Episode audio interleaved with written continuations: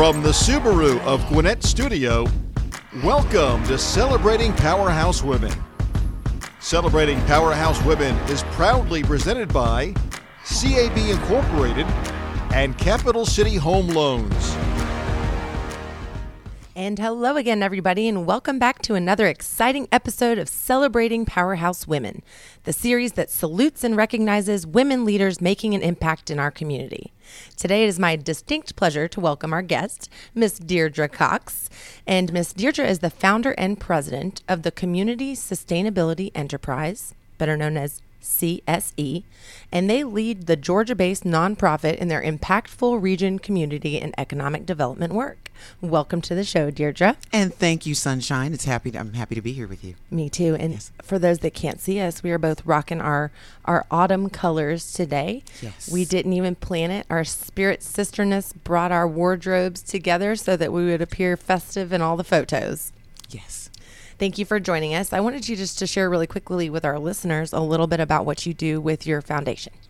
So, with CSE, we are all about upward economic mobility. So, we wrap four pillars around individuals who are desirous of increasing their income earning potential, developing self efficacy, building financial legacy. So, those four pillars are mental and physical wellness, educational attainment, workforce career development, and financial literacy and capability. Wow. That was I was trying to write down the four pillars. Well, we can we can also say we refer to those as the anatomy of sustainability. Ooh, I like that. Mm-hmm. And it's you say that so fluidly, and it sounds like a lot of thought and hard work went into developing that mission statement. Would you that consider that your mission statement? Absolutely. And obviously, as the founder and president, you probably are responsible for creating that, the core values. Just share with us a little bit because they're so in depth where you came up with that foundation. It is a personal call for me. Um, growing up, grew up with some amazing people in my family, but also had some dysfunction in my family. Um, the dysfunction in my family led me to a lot of highs and lows, depression, suicidal attempts. And I had some amazing people come into my life that showed me the importance of mental wellness the importance of physical wellness. Um, the women in my family, they, they struggled with a lot of predispositions, and I didn't want that. Um, and, and i want to say this to everybody who's had any kind of a dysfunctional experience in their lives. That's not where you end. That may be the beginning, but that's just the start of the journey. So the mental and physical wellness piece was critical. Um, I looked at the, the journey I took, Amanda. So what was the journey that God took me down so that I could get to the place of being sustainable and developing self-efficacy? Um, you know, educational attainment. That was something that was really hard for me early on because it was really hard for me to focus. Anybody out there that understands trauma brain, will understand that trauma really does impact a person's ability to learn. So educational attainment is critically important because that's how you develop a skill set that will pay you a livable wage. Um, the third pillar is workforce and career development. I can't tell you how many times I showed up in the workplace wrong because of a trigger moment um, a conversation with a male that reminded me of something that my father said to me or some of the abuse that I had been through. You got to deal with those things because going into the workforce, you've got to show up employable and promotable. Hmm. And then financial literacy and capability. It's not okay to be emotionally dysfunctional and be a spendthrift because you're looking for something to medicate. So, spending used to be a way of self medication for me. So, these four pillars these were the things that God did for me. This is how He led me into the path and down the path of wellness. And I still do my work every day. So that's why this is a work of heart for me. And that is your passion is evident. If it's not um, too much to ask, I'd like to dive just back into a few of the things that you mentioned that help make you uh, the success that you are today. Mm-hmm. So let's kind of rewind and we'll start with uh, family and maybe school and um, when you met uh, Mr. David and yes. then on to your children. But if it's not too uncomfortable to speak no. about. Maybe the relationship that you mentioned um, with your parents or that family dynamic mm-hmm. that kind of helped lead you um, to where you're at. Absolutely. So, you know, my mom, um, I think that she was probably the result of um, living in a womb where um, depression was her residence for nine months because my grandmother had lost a few children. Um, so I think when I look back on things, I think that was part of what my mom's challenge was. My mom was not outwardly affectionate, and we all know that children really need that nurturing. So my mom didn't give me a lot of that, and I think it's just because she didn't know how. And I've forgiven her, and I have grace for her in that area. But God blessed me with some amazing grandparents. My papa Smallwood, Clarence Smallwood, was an entrepreneur for life, but he was also a hardworking man. He walked 10 miles every day. He walked five miles to get to the railroad for a job. Then he came back home, got his little Johnnie Walker Red in, in the little glass, and I could hear those ice cubes clinking. Clinking. And then he walked another five miles across town to do the yards for the white people that worked that lived across the railroad tracks, because that was a thing back in the day. The black people lived on one side of the railroad tracks, and the white people lived on the other side.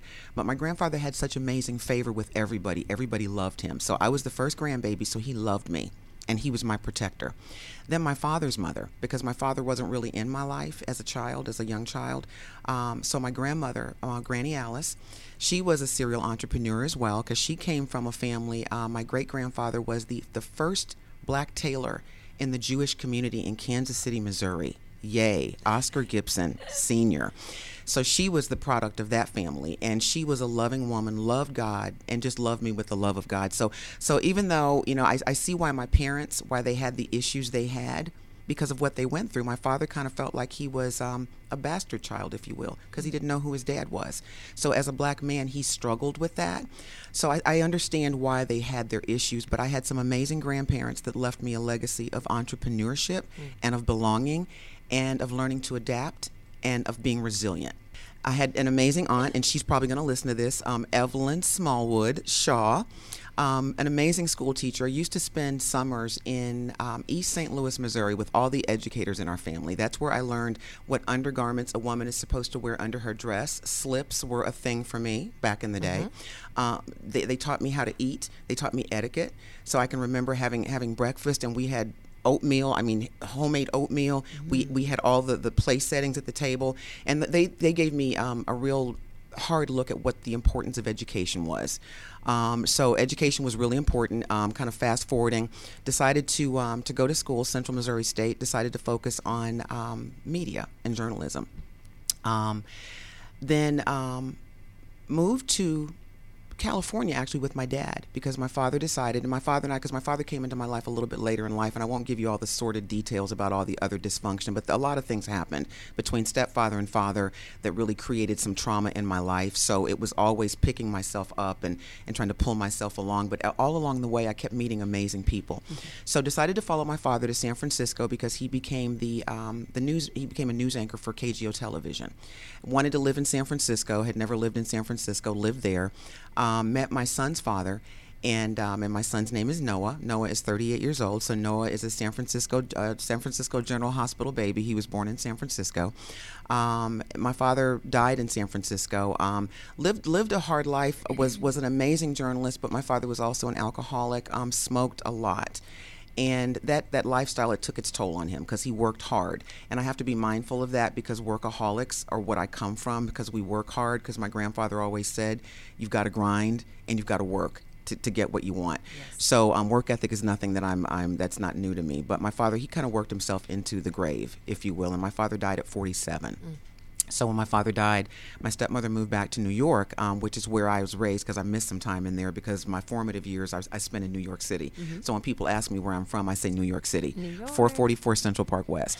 um, my stepmother, who has gone on to be with the Lord too, her name was Rosa. She was an amazing Hispanic woman. So I came from a family of an African American male and uh, a Latinx, so a Puerto Rican woman. She taught me the value of family. What I learned from my stepmother was this: no matter how badly people act, they're still your blood. Mm-hmm. So we don't we don't reject them. Never. We don't deny them, and she didn't do that. But I learned from the other side of my family. That was what I learned. I learned abandonment. Mm. I learned rejection. Again, I had those two great grandparents, but some of the other stuff that went on, there was a lot of rejection in there, right? But Rosa taught me how to love regardless. She taught me how to love hard, and she loved me hard, and I was hard to love back then. so when my father died, my stepmother moved back to New York, and I wanted to be as close to her as I could because she was a gem in my life. She's the one that taught me about therapy and you've got to continually do your work. She's the one that taught me about being authentic, being transparent, not worried about who's in the room, but show up as your true authentic self. So when she died, I felt like a part of me died with her. However, comma, because of how much she poured into me, I knew that it was important that I continue my work. So I'm kind of all over and the place. And you do that. do that. I have to just share with you really quickly. I can empathize with that. My mother's from South America. She's from Argentina. So that same absolute um, blood family, no matter what, is ingrained in me.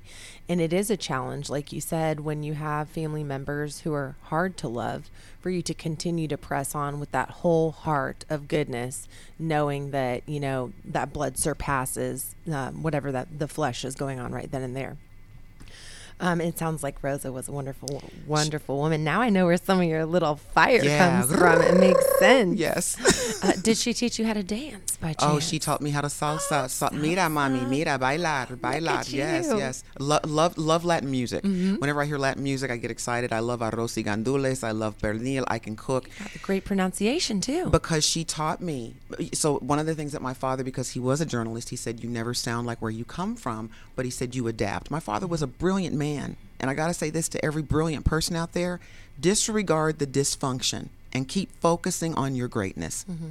Because my father was a great man, and the only thing that pains me to this day is that he didn't recognize that he was as amazing as he As was. he was, mm-hmm. yeah. Mm-hmm. You and I were chatting before the show, and there have been some influential people, and I, I do the same thing. I waterbug. I kind of just steer around from topic to topic, but we'll bring it back to to um, to the days um, that were influential to you. And we were talking about people that help you see the light within you when you might not be in a place to kind of see that for yourself. And we shared some some common names. Maybe you can share with our audience um, the experience of having someone kind of recognize their talents within and help cultivate them and help you promote yourself um, through your role. I think in business, it's very important that we have three kinds of people somebody that knows more than we do, so that's a mentor, someone that knows as much as we do, so somebody that's grinding it out, and somebody that's, that's pursuing purpose as passionately as we are, and then someone we can pay it forward with. I was so blessed when I moved to the Atlanta market to meet Greg Shoemate. Um, and I hope I don't start crying. Um, I, you know, just lost my husband, um, and Angel, and my daughter. We moved, and um, I was wondering because I just left Wells Fargo. I said I, I don't want to do this where you know we are we're promoting economic mobility, but I still see us putting people into subprime loans, and that's not a negative aspersion upon upon Wells Fargo by any stretch of the imagination. But I met Greg, and Greg said, "So when are you coming to work for me?" I'm what? And he brought me in. Um, immediately filled out an application he brought me in and then i went to him about a year later and i said greg i don't think i want to originate anymore because when i was at wells i was doing more in the community and that's where my heart is. He said write your job description. What? Who says that? He said write your job description. One of the things i can say about greg shoemate is when he says to you what can i do for you? he means it. Mm. That's not just talk. I wrote my job description. He sat me down in front of the president of the bank and i had a job offer 72 hours later Wow. I became Brand Bank's Community and Economic Development Officer.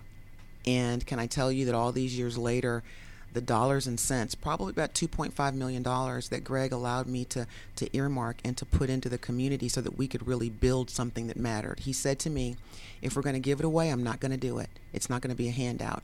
But if you can show me that we can put process to people, and because of the process, the purpose, and the people, we can produce something that we can all be proud of. And he said, Remember, I'm a mortgage guy, so I'm looking for mortgages, but I want sustainable homeowners. That's what he allowed me to do. He gifted me with my my purpose was already in place, mm-hmm. but he gifted me with the process The and catalyst. the place, yes, to, to fulfill my purpose. I'm living my best life right now because Greg Shoemate gave me a chance. Aw. And we'll give a, a quick shout out to the Shoemates because they are partners in this series. Uh, Capital City Home Loans is a great partner of ours and enthusiast of celebrating powerhouse women like yourself. So I can see that he was able to identify a powerhouse woman. I have to ask you, just out of curiosity, because you created the role, was that role in existence before you developed that um, position? And is it still today, or was that something that was uniquely you? So the role in the banking industry, as, a, as as big as the bank was at that time, there was supposed to be a role dedicated to that. Um, I think they'd had a couple of people come in and nothing ever stuck. But the role that, that we built out and that we created, it, it's it's now because you know brand has been sold, but that position stayed. Still exists. Uh huh. So that's Very that position still exists. But but community development officers are every bank that's over a certain asset size should have one. have one. Mm-hmm.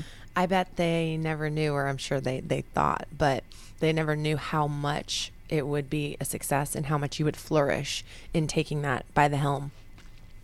I want to rewind just a little bit um, about the paying it forward and about the mentor and the grind. And I want to ask you because we were chatting before about being exhausted. Mm-hmm. You and I see each other in the marketplace all the time, sometimes three times a day at different events, 50 miles away from each other.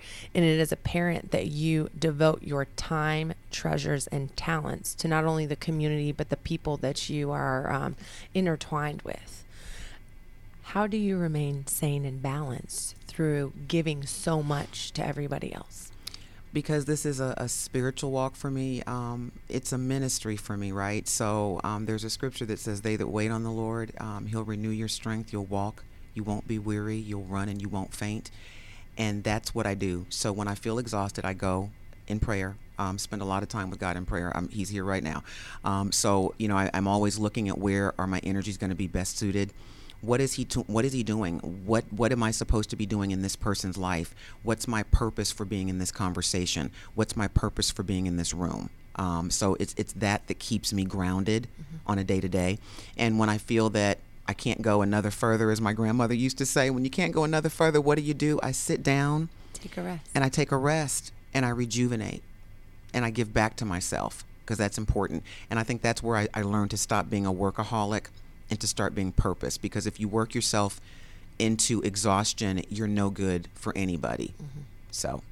What are some of the things that you en- enjoy doing to refresh deirdre? Um, love reading um, love a good chiropractic adjustment love an amazing um, massage an hour and a half massage the hour just does not do. Um, the beach is my happy place and I love walking. Um, during the pandemic, I, I, discovered that walking is really therapeutic for me because it gives me an opportunity to be in the great outdoors, and I've got mm-hmm. so much energy that I need that. Got to be able to be out and about. So those are some of the things I love doing, and um, I love listening to audiobooks too. Cool. I started listening to podcasts and audiobooks because I didn't have as much time to read actual print as I used to, and I wanted to continue to expand my mind and fell in love with podcasting, and here we are. Yes. Deirdre, we're going to have a quick word from one of our, or from both of our partners, excuse me, and then you and I are going to come back and uh, kick it back off. Awesome. Since 1982, CAB Incorporated has been a distinguished leader in manufacturing and global sourcing, serving a variety of industries, including infrastructure, hydraulics, automotive, and rail, with their precision machined iron and steel products. As a woman owned company, CAB Incorporated is proud to be a returning partner of the Celebrating Powerhouse Women series. With strong roots in the past and firm footing in the future, Capital City Home Loans combines an old fashioned sense of community with a progressive attitude. They are a trusted full service lender, offering mortgage finance products and empowering their associates to help clients choose the best options. They are focused on being the best and strongest lender in the Southeast. Visit cchl.com slash locations to see all of their offices, including Gwinnett. And welcome back. Thank you again for joining us. My guest today is Deirdre Cox, and we're going to jump into some fun Deirdre. We're going to take it back to the personal aspect. You and I were chatting before the show, and we just realized we had this commonality um, that we both lived in Peachtree City, Georgia, yeah. which is about 70 miles south of Gwinnett. For those of you who don't know, it's better known as the golf cart community.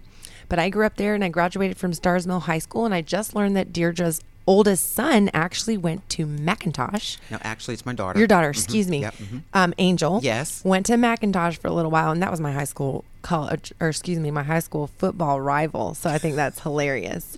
Um, tell us a little bit about your children and about how you kind of entered into motherhood, and um, some things about your husband David. Maybe how you guys found each other in this this wonderful world. Oh yes, um, you know it's interesting. So about the the past um, and just you know looking for love in all the wrong places sometimes. Um, you know that's how I met Noah's dad. Um, but but Noah is an amazing young man. He is 38 years old. He is a licensed realtor in Los Angeles, California. Good looking young man. Um, and I'll fast forward to David. How about that? Um, so, David, I met David when I moved back. So, after my father passed away, um, and I was trying to get back as close to my stepmother as possible, I was trying to get as close to New York as possible. And the bank that I was working for at that time, World Savings Bank, they were the last vestige of an S&L and they said, We can't get you to New York, but we can certainly get you to Maryland. We can get you below the Mason Dixon line. I said, Woohoo, okay, here we come. Well, between my father and the the the, the various marriages, um, I have siblings. So I've got um, two brothers that live in D.C. And I've got a sister that lives in Kansas City. So my brothers live in D.C., Maryland. So it was awesome to move there and to get to spend more time with them, right? So Noah, because Noah's father is Jewish, so Noah's got this curly hair. So everybody, most black barbers couldn't couldn't deal with Noah's hair, right? So I had to find the unique barber. So I asked somebody where should I go, so they gave me the name of a barber shop. So go into the barber shop with Noah, and I'm reading Terry McMillan's book, Waiting to Exhale, and I was like, how come they can't just fall in love and everything would just be okay? Can, can we do that? So this gentleman that was David's friend, his best friend, he says to me, "So what are you reading?" And I said, "Terry McMillan's book, Waiting to Exhale." And he goes, "So what do you think about that?" I said, "I am so over people just not falling in love and being happy forever. I want happily ever after." So he looks at David and he says, "Dave, I think this might be somebody you need to meet." So we start talking and great conversation, and then you know Noah gets his hair cut, and um, his friend says, "Oh, you need to give David your card because he needs to refinance his house because he's getting a divorce." Had to plug that that he was about to be single. so started. At, I met my husband. I did his mortgage. Was he a barber? No, David. No, David was a contractor. David was. He was just in the barbershop. He was in the barbershop Okay. with his friend, with his friend Terry. And David, at that time, David was a media specialist for NASA. I don't know if you know this or not, but NASA, when you know they would send all the rockets, so you have to have people take care of the tape, the reels. So David managed all of those things as a contractor, right? So, um, so I met him, refinanced his house. He got divorced, refinanced his house. Um, got to see all about his financials. yeah, I was going to Okay. say his credit. Okay. That matters. Oh, um, met him and um, he just he fell in love with Noah and really wanted to be a stepfather to Noah.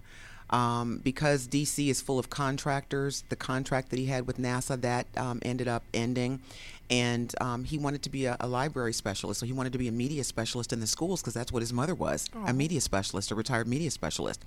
Um, David's mother actually had colon cancer, so as we were dating, um, his mother passed away from colon cancer. So that was the first red flag, colon cancer, and she was a younger woman as well. And the doctors told us that David needed to be mindful of colon cancer. That went in one ear and out the other. Um, but we got married about a year after his mother passed away, and we ended up moving to Newport News, Virginia. Um, I was told at the time that I couldn't have any more children. Um, so we didn't expect to have any more children. And Angel became our miracle baby. Hence her name. Angel, mm-hmm. Angel. It was funny when we went back in. You know, when we were going to the doctor for, for repeat exams, and they were supposed to be telling us what the sex was. Angel had her legs closed. That that's how determined. "Nope." That's how determined my baby is. My baby's mm-hmm. like, if I say no, I mean no. Be a surprise. Ok- Okay, and so so I said to my husband, I said, now because the Latin culture is a part of me, I said, you know, Latinos they call the baby the baby boy and the baby girl angel, so so we can have an angel, right? Either And- way, yeah. And he was okay with that. Cool. He was he was okay with the gender piece. Mm-hmm. So so when she he he was so happy, and she was the first girl in his family since his sister. wow. So that baby has been loved on, has been spoiled rotten, but she's an amazing young woman. She's such a combination of her dad and myself. Um, she went through a lot of pain when she lost her dad because you know David. Um, David died when she was seven. He was diagnosed with cancer when she was five. So a lot of that she doesn't remember because we didn't. so.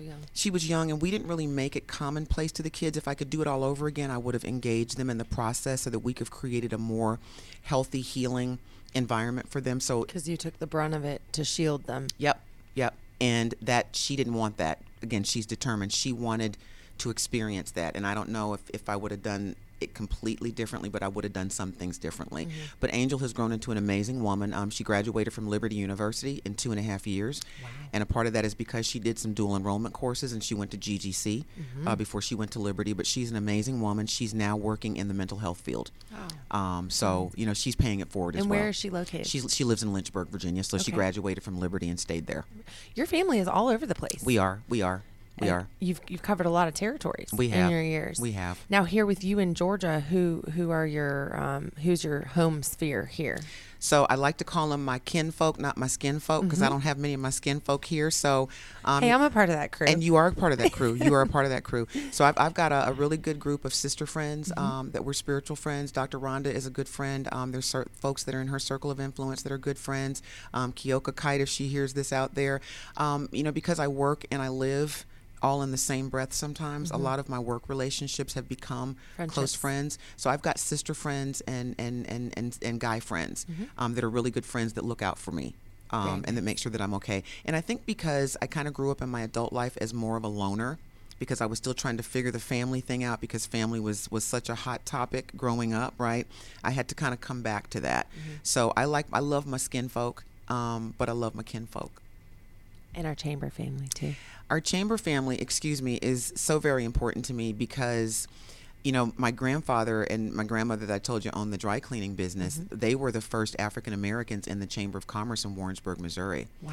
And my grandfather was the first um, chairman of the, the chamber, the and he was the first Rotarian, the first African American Rotarian. Wow. So being a part of the chamber is just it's second nature to me. It's in your blood. It's in my blood. And once I got in there and realized that networking, this is what it's all about. It's about establishing relationships. Mm-hmm. Let me get to know you. So I'm learning a lot about relationship building on a deeper level. And that's how I'm able to cultivate new relationships that have become friendships for me Mm-hmm. because I'm learning to cultivate those relationships by just being authentic Absolutely. And getting to know people. I think you and I share a same passion um, for connecting people, and we have a large sphere of influence that allows us to do so. You pour yourself into the community. I see you at ribbon cuttings. You're an ambassador. Correct me if I'm wrong, but you are on the board of the Chamber Yes. of Commerce. Yes. Uh, you volunteer for anything and everything. You're a moving and shaken. For anybody that is uh, new to the area or that is looking to become more involved, what are some groups that you find fruitful that you could recommend, or what are some things that you enjoy participating in? Um, I, lo- I love being a part of the chamber, so I'm just going to say this. Anybody out there that's a small business that needs to expand their bandwidth and expand their circle of influence, you need to become a part of the chamber because we are moving and shaking authentically and in a real way here. Um, there's so many amazing opportunities for people to get involved. Gwinnett County Public Schools, I think Principal for a Day is an amazing experience. You know, when we were at Brand Bank, um, Greg Shoemate and I were instrumental in putting a bank branch inside of Meadow Creek High School. Wow. Yes. And then when I left and started CSE, uh, Peach State Federal Credit Union contracted us, and we supported them in putting a branch inside of uh, Central Gwinnett High School. So I, I always say this shout out to Gwinnett County Public Schools and the college and career academies. That's an amazing place for professional individuals to plug in. If you want to groom your next generation workforce, if you want to break bad habits before people get into the workforce and begin to establish bad habits, that's the place to be in the classroom with these students who are learning different industries. You've got culinary, you've got IT, you've got welding, you've got a lot of different careers. There's a lot of amazing um, supportive housing shelters. Rainbow Village is an amazing partnership. Homes for Hope, Yeah. uh, Maureen. Uh, there's amazing opportunities for folks to get involved. I would say this when you get involved, don't just get involved to volunteer. Here at CSC, we talk about um, establishing community change agents. What is a community change agent? For us, that's the person that we bring in that's a subject matter expertise that we allow to really talk about one of those pillars that we have and they come back in and they coach mm-hmm. our folks. So they help them apply what they've learned and they teach them how to apply it so that they're actually developing self-efficacy. Mm-hmm. So get involved but get involved from a change agent perspective. Get involved for the purpose of making a difference.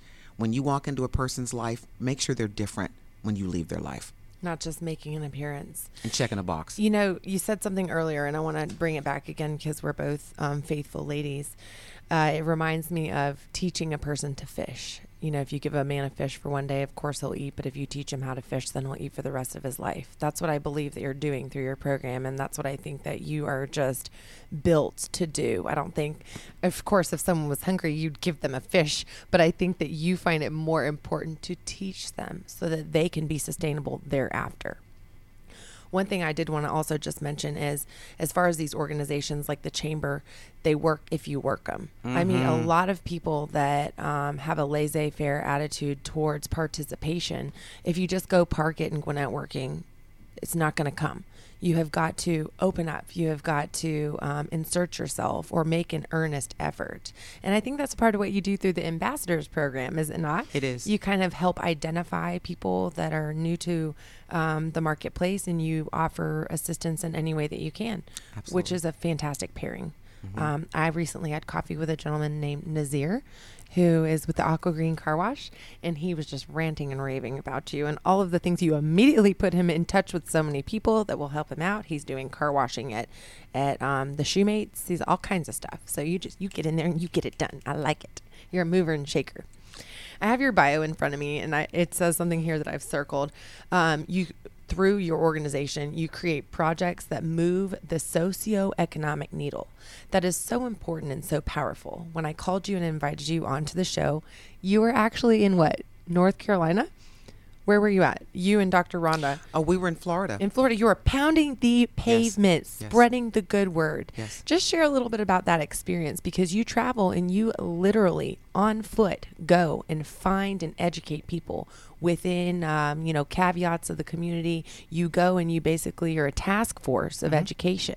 What is that experience like?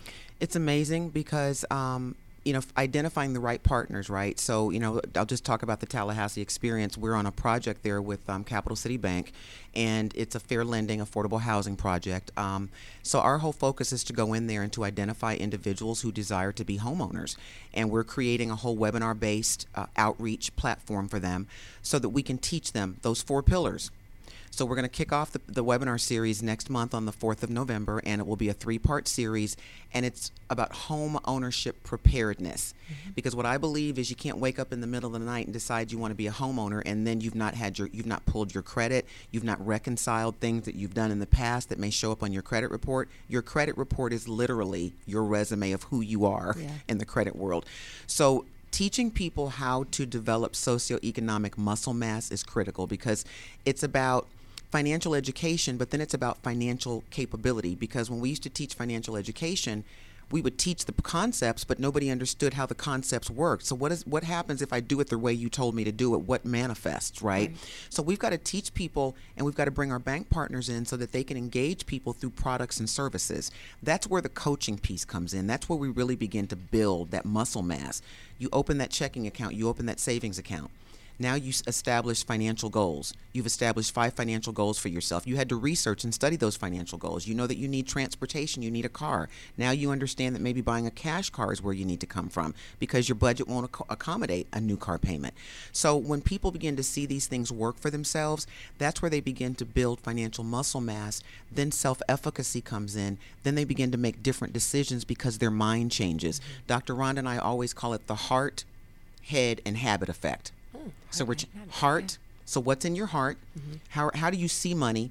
And and how are you? What's your perception about money? What's your money habit and attitude? Habitude. What is it? hmm and once you change and shift that, then you can begin to fulfill long term goals for yourself. Home ownership, entrepreneurship. Then you can begin to build those emergency savings accounts. Then you can begin to think about things like passing wealth on to your children mm-hmm. because you have a whole different mindset, about money. Yeah. So it's it's those four pillars that do it and, and it's really awesome to see them all come together and to see a person come up and come out and their whole change. They mm-hmm. pivot Yeah.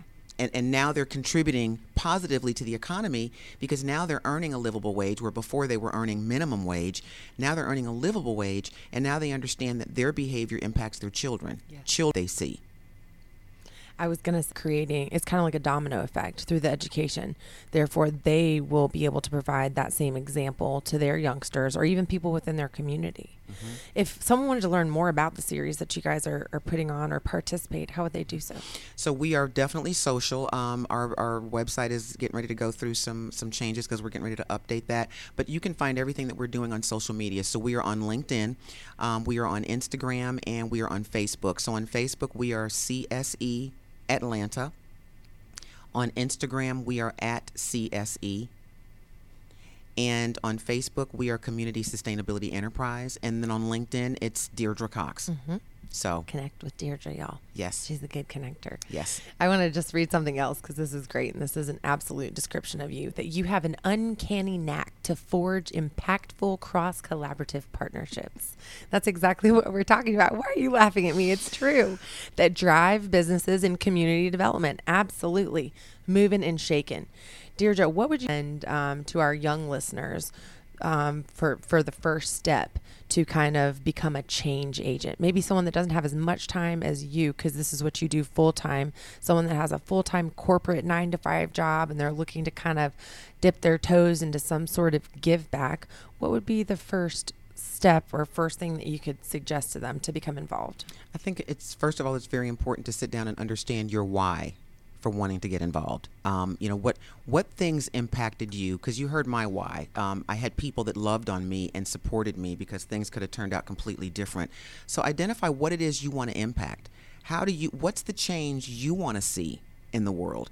And then you got to be able to find those people. Like I said, three kinds of people somebody that knows more than you do, a mentor. I think it's really important. Greg Shumate has mentored me in many different instances. I think that it's important to have multiple mentors. You know, he was a business mentor, a small business mentor. I've got a spiritual mentor. Um, I've got a mommy mentor, right? Um, so I think it's important that you, you talk to a mentor about how you can really impact and a circle of influence because you got to find your tribe and your purpose and your purpose is your why and then you got to pursue that. And you can do that once a week. You can do that once a month. You can do that once a quarter, but then you've got to be consistent with it and you've got to find your trough. Where do you go to do that thing that you do on a regular basis? And who do you do it with? Mm-hmm. And you've got to be committed to it, but you got to get out there and do it. Got to get out there and do it. Mm-hmm. Be the change that you, want to see. Mm-hmm. Well, I enjoyed seeing you. Uh, we saw each other a lot last week. We actually attended a, a gala. Do you say gala or gala? I say both, potato, potato. Gala, yeah, that's right. how I feel. Uh, at the formerly the Infinite Energy Center, now the Gas South District, put on by Jason DeFranco and his team, and you looked so lovely, if I might add. They had some music, and I didn't ca- I didn't catch what the overall um, success was monetarily, but I know that that I'm sure that they were able to raise some great funds outside of the gala that I just saw you at, um, what other type of social functions do you enjoy participating in? So my business partner is having her book launch tomorrow. Wow. Um, she's just she, she's. Uh, What's the name of the book? The name Plug of the Dr. book. Rhonda. Uh, Plug Dr. Rhonda. The name of the book is the Gold the Goal Digger. Ooh, so it's about goal. setting goals. G O A L. The Goal Digger Guidebook is what it is, and it's got a workbook with it, and it's really about digging deep into your goals, setting them, and accomplishing them through the SMART goal method. Right. So I love supporting other people. I love going to other people's functions. Um, she's my business partner, so I'm going to definitely be there for that. But I love going to the galas. Um, love love attending um, a lot of the functions at the chamber. Um, love little girls' night night outs. Um, love going to wine tastings. Yes. Um, love beach parties. Oh yeah, she likes the beaches calling you. I can tell. Yeah. Sand in between your toes, and I think that we see each other at the 1818 Club on occasion. And we do, and I'm going to start doing more of the 1818 mixers on Wednesday nights because that's a great opportunity to network. Absolutely. And if I'm not mistaken, I think Nick Messino is post up there on Wednesday nights. Mm-hmm. I will be there tonight. I, I frequent it, and I will say um, because I'm such a networker, like it's in my blood. I do have to realize that people go there just like to be social, and then I need to turn the work off and just enjoy having an adult beverage with my um, chambermates and community members. But it is a very nice crowd. It um, is. I think they're having a little event there tonight. Deirdre, I have enjoyed talking to you so much, and I, I, would love to continue our conversation over lunch or coffee sometime because there are some personal things that I'd like to deep dive with you um, about. If anybody out there would like to get a hold of you personally and maybe continue the conversation or see how they can help uh, you or your organization outside of your LinkedIn information, is there anything you'd like to share with the audience? Um, emails work, but I'm always carrying this phone with me. My phone, I've, I've got to learn to sleep without the phone, but uh, I'm going to put it out there. If you want to speak with me about any way that we can support you or you can support us, 757 area code. That's right, never got gave up my Virginia phone number. 757 342 4096 is me, and that number I keep for David. Mm-hmm. That's sweet. Yeah.